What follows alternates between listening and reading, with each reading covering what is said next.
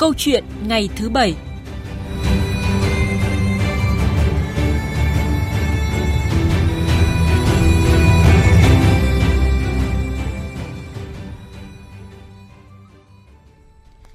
Thưa quý vị, thưa các bạn, người xưa có câu là ôn cố tri tân, năm mới ôn lại những chuyện đã qua để hướng về những năm mới tốt đẹp hơn.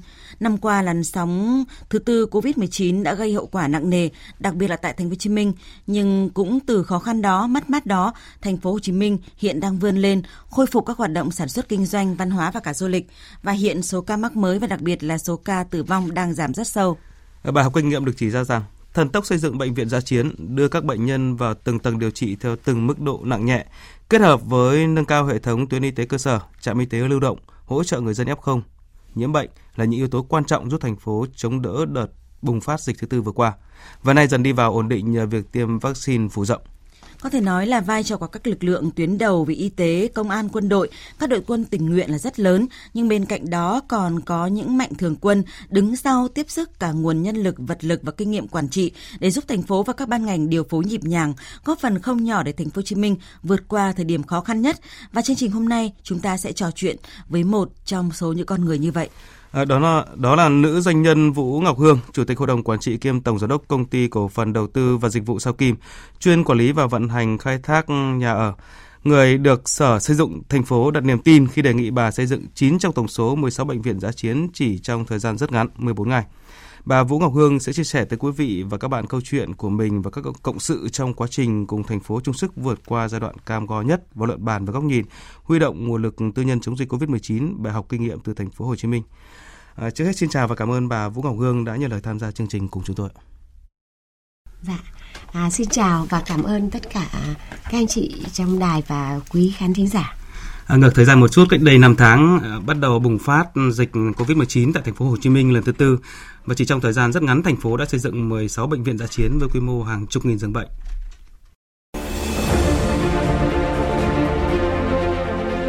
Tháng 7 năm 2021, trong bối cảnh dịch Covid-19 diễn ra hết sức phức tạp tại nhiều tỉnh, thành phố phía Nam, thành phố Hồ Chí Minh đã rất chủ động, sáng tạo trong việc thần tốc thiết lập bệnh viện giã chiến phục vụ thu dung, điều trị bệnh nhân Covid-19. Thành phố Hồ Chí Minh là địa phương bắt tay vào xây dựng bệnh viện giã chiến ngay từ những ngày đầu dịch Covid-19 bùng phát.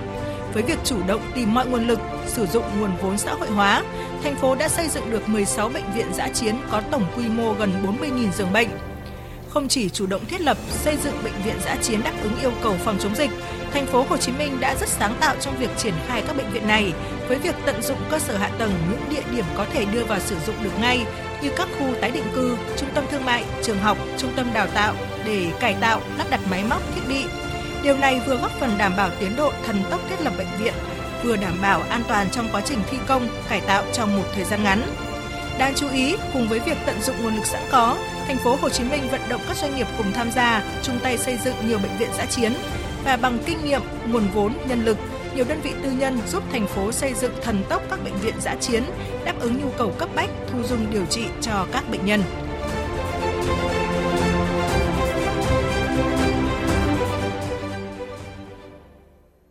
Vâng và như MC Nguyễn Hằng vừa chia sẻ, đóng góp vào thành công này không thể nhắc không nhắc đến doanh nhân Vũ Ngọc Hương, chủ tịch hội đồng quản trị kiêm tổng giám đốc công ty cổ phần đầu tư và dịch vụ Sao Kim, người đứng ra cải tạo, vận hành 9 bệnh viện gia chiến chỉ trong thời gian rất ngắn, trong đó có 8 bệnh viện xây dựng trong 14 ngày thôi ạ.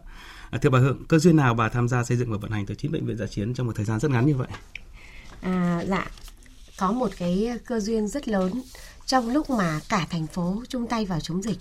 Người người nhà nhà đều cảm thấy mình có trách nhiệm để làm sao mà kiểm soát kiềm chế được cái cái thảm họa cái cơn lốc này dịch bệnh này thì sau khi tại thời điểm đó thì chúng tôi đang có một hợp đồng quản lý vận hành toàn bộ cái khu mà 38,4 hecta tái định cư ở phường An Khánh yeah. Vâng. mà chính là sau này cải tạo thành cái cụm bệnh viện giã chiến đấy ạ.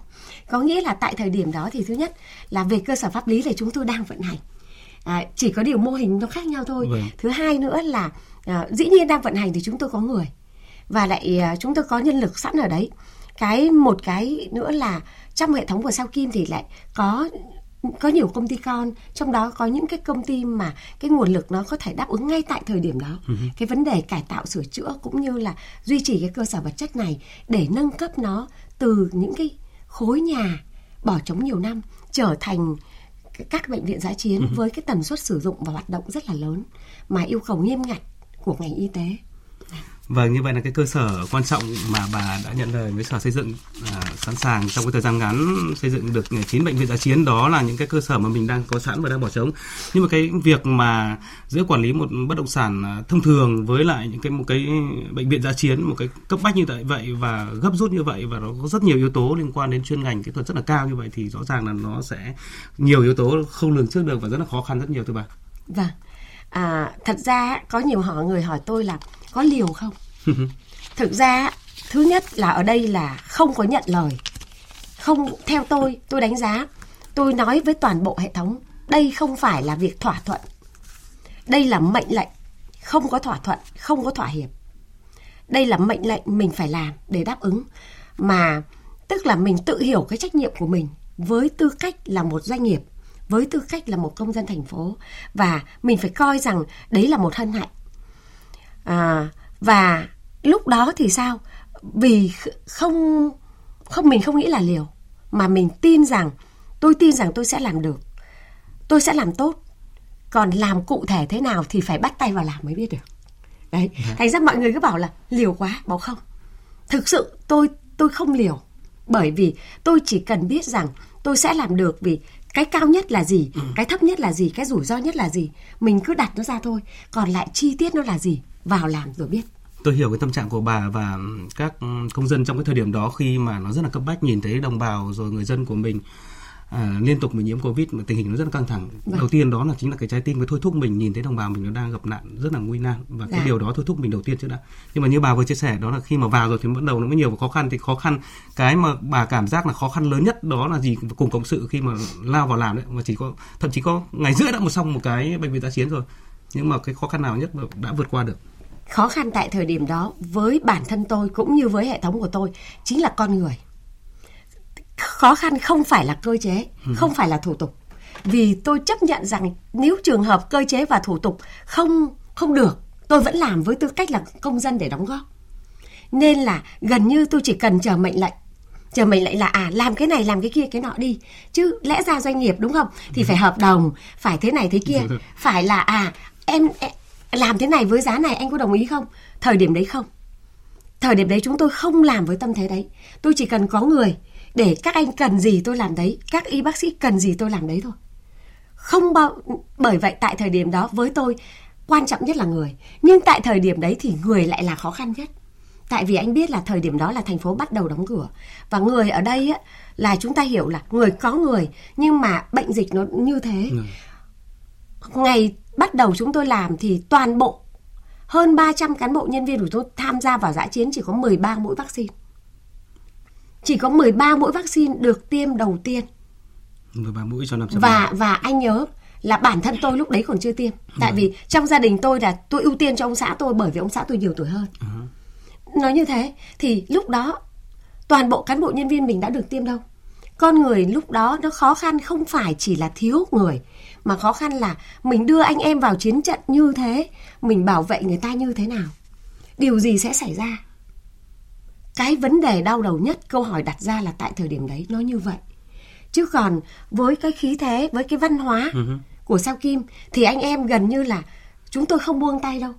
Nhưng thật sự là với một người vị trí một người thuyền trưởng như tôi bản thân đêm cũng không ngủ được. Vì không biết ngày mai diễn ra cái gì. Vâng. cho anh em mình. Đó. Vậy thì lúc đó thì giải quyết như nào khi mà thiếu người? Ờ, lực lượng như bà vừa nói là huy động đến khoảng 3 đến 500 người mà trong cái bối cảnh là thành phố đã đóng cửa rồi lại dịch bệnh nó rất là nguy hiểm. Ai cũng lo sợ bị bệnh cả việc đầu tiên là nó phải có chiến thuật. Ừ. à phải đàm phán phải phải phải làm việc với cả à, bệnh viện rằng thời điểm nào ngày giờ nào cai nhận bệnh. Thì lúc đó mình cứ đáp ứng cuốn chiếu ra như vậy. Ừ. đó thì tổ chức tại sai mình gọi là tổ chức dạy dự án ấy. Ừ. lúc đó trực tiếp tôi và ông xã đứng ra điều hành. Mình sát sao cùng luôn. Cái gì chưa ok điều chỉnh lại ngay bụi nó thành từng lớp như vậy này. Tức là nửa đốt ngón tay. Ừ. mình phải mình việc đầu tiên là phải cào bụi đã. Sau đó bắt đầu mới đến điện nước mới đến hệ thống kỹ thuật mới đến này nọ. Rồi là hệ thống chuẩn rồi thì lại chuẩn vẫn là chung cư. Lại phải làm sao để cho nó trở thành bệnh viện được? Để làm sao người ta cứu người được? Y bác sĩ lúc đấy mình cảm giác mình mình chỉ là cái bàn đạp hoặc là cái yên xe thôi. Nhưng xe mà không có bàn đạp không có yên thì làm sao y bác sĩ người ta lái được? Người ta chạy được kiểu như vậy thành ra là hiểu được vị trí vai trò và nhiệm vụ của mình để mà mà tổ chức anh em tại sai cho nó hợp lý. Dạ, vâng.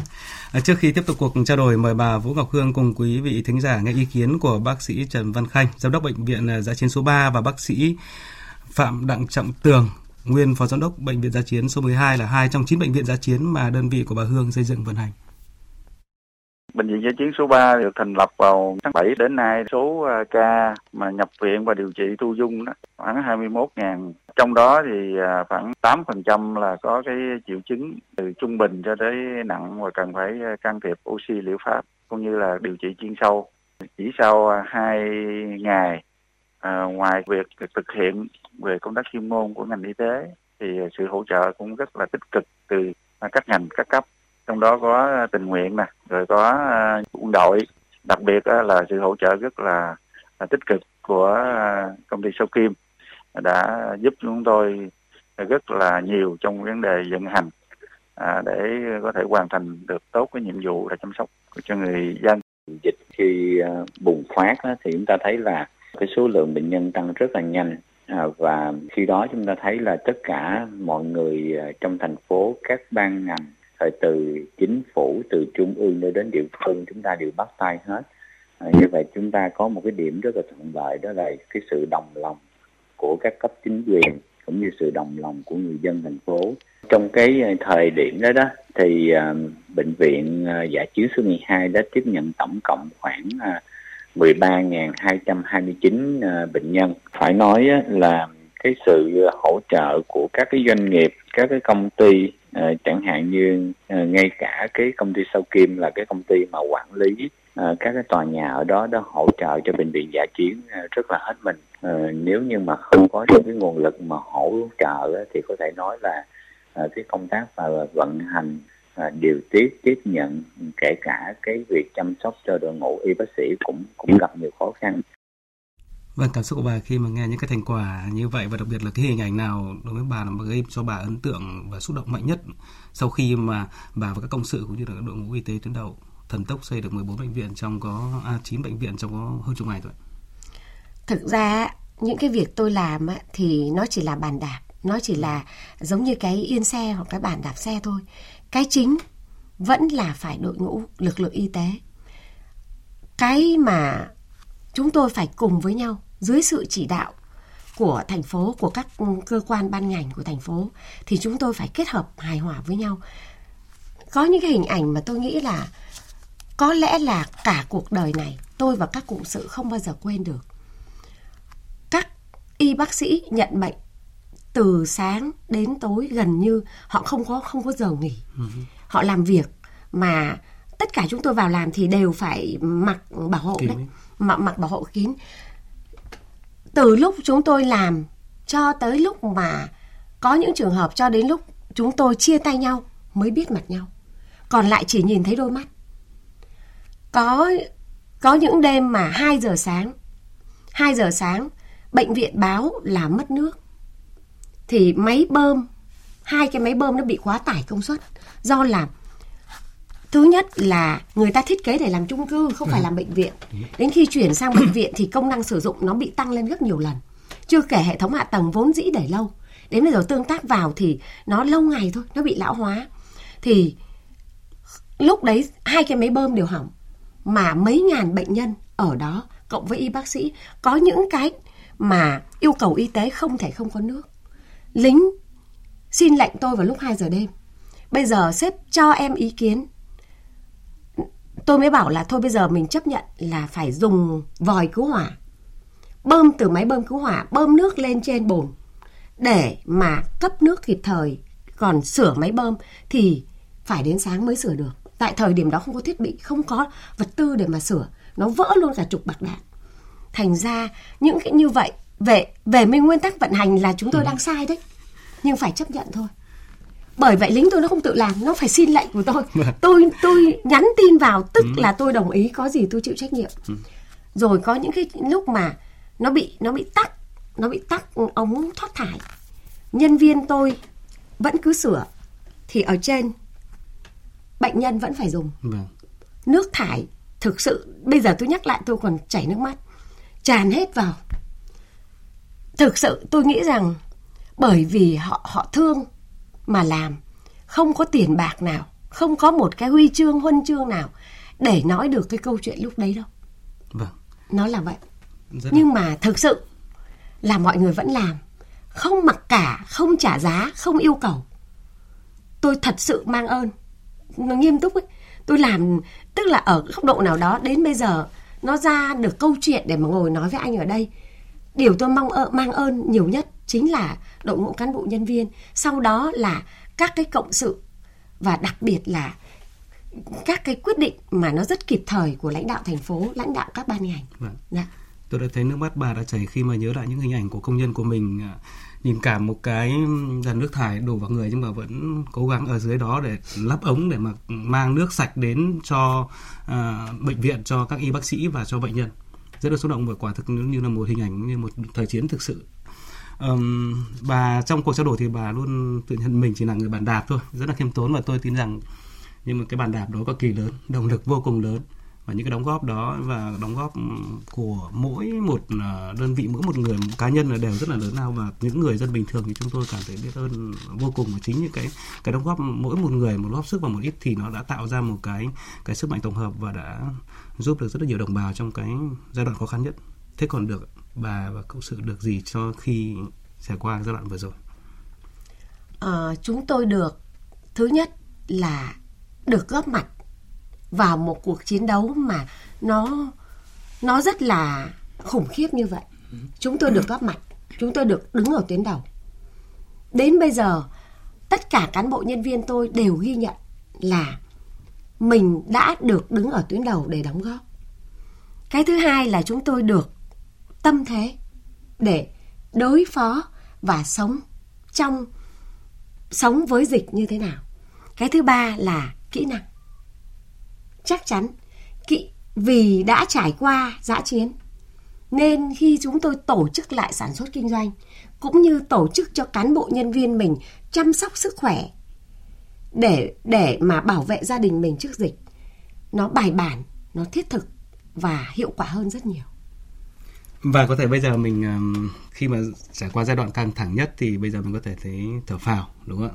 Nhẹ nhõm khi mà mình đã đóng góp không phải ít đâu mà là rất nhiều cho cái sự thành công chung của cái việc mà à, cứu bệnh, cứu cứu chữa bệnh nhân, cứu người dân trong cái uh, giai đoạn mà có thể nói là nguy khốn nhất.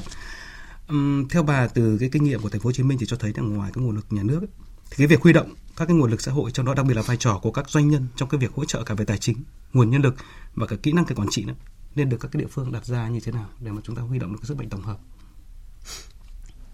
Theo tôi thì trước hết phải bắt nguồn từ thái độ và trách nhiệm của người dân cũng như của doanh nghiệp đã.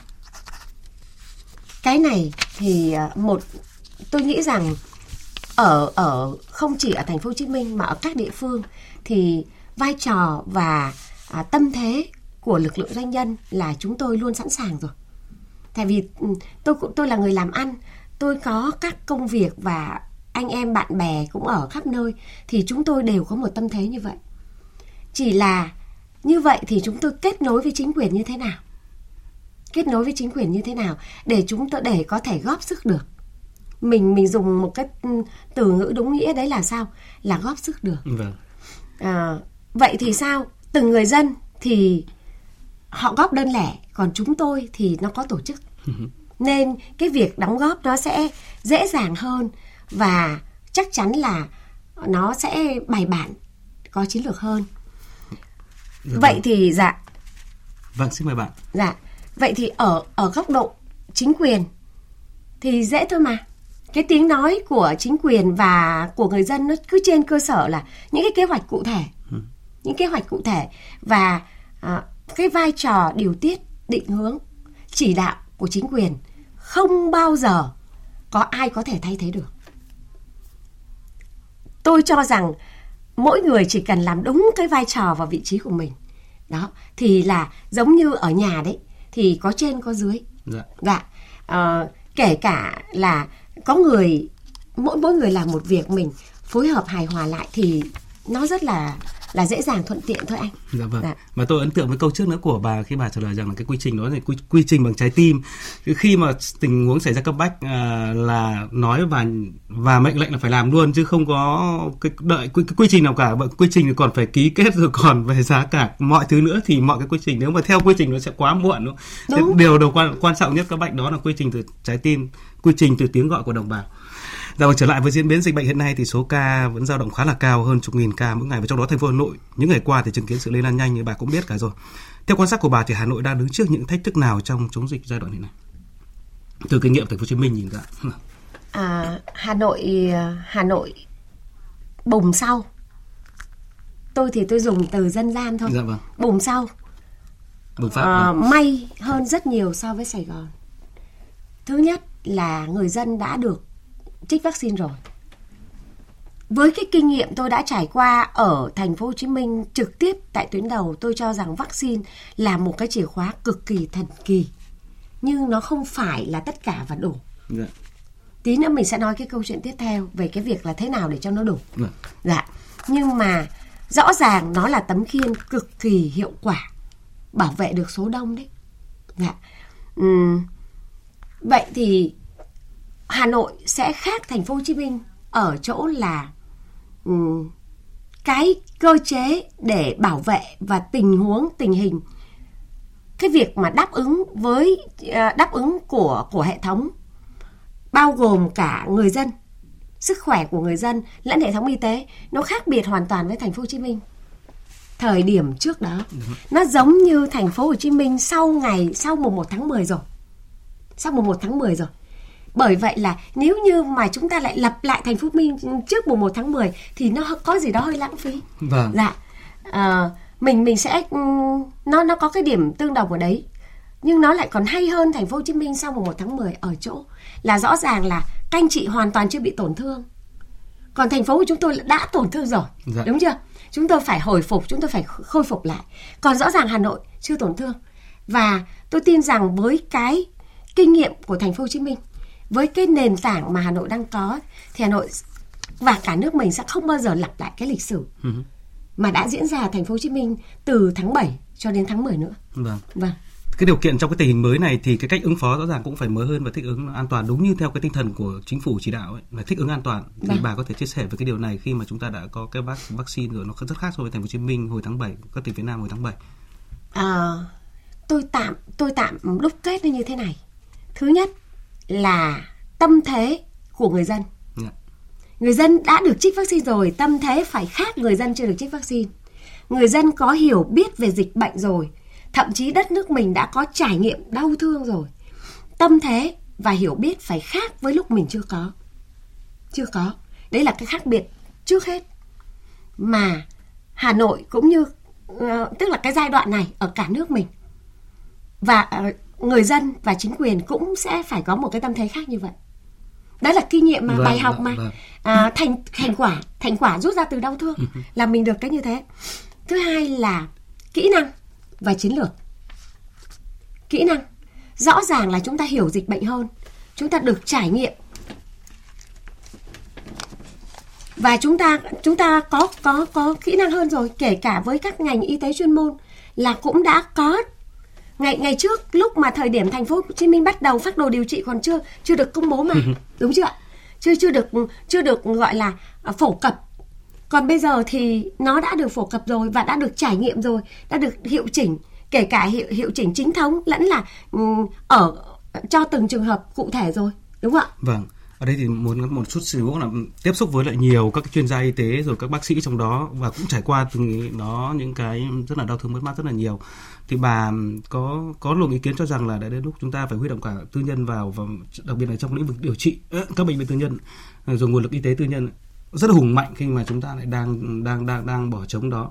Và chúng ta nên coi dần cái việc mà thích ứng cái đối với bệnh này nó dần dần chuyển nó như là một cái bệnh bình thường được trong một thời gian ngắn tới thì cái, bà tiếp xúc với các cái chuyên gia y tế thì họ họ đánh giá như nào về các quan điểm như vậy không?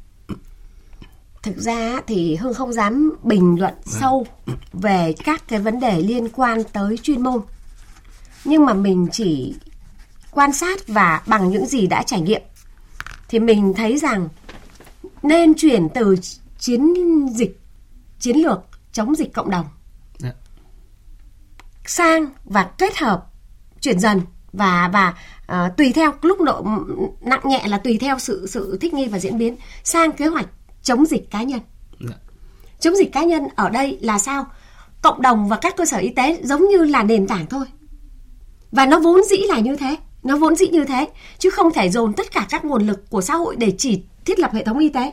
Thế thì còn còn nguồn lực ở đâu? Để để để, để mà mà phát triển vâng. kinh tế xã hội. Vậy thì nó sẽ trở thành y tế cơ sở như thế nó là cái mạng lưới như vậy.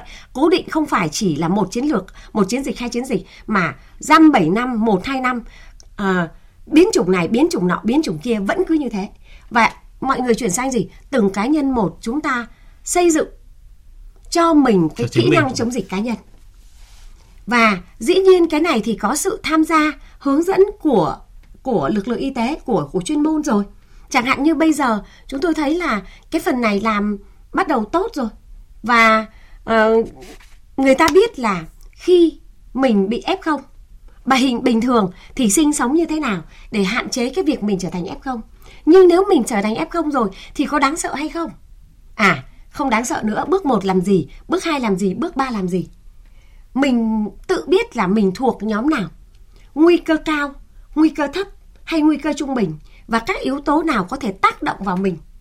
Tác động bản thân mỗi người phải tự tìm hiểu, phải tự thành cái cẩm nang cá nhân cho mình và gia đình. Đó, còn lại thuốc thì nó cũng đến thế. Nguồn lực thì cũng đến thế.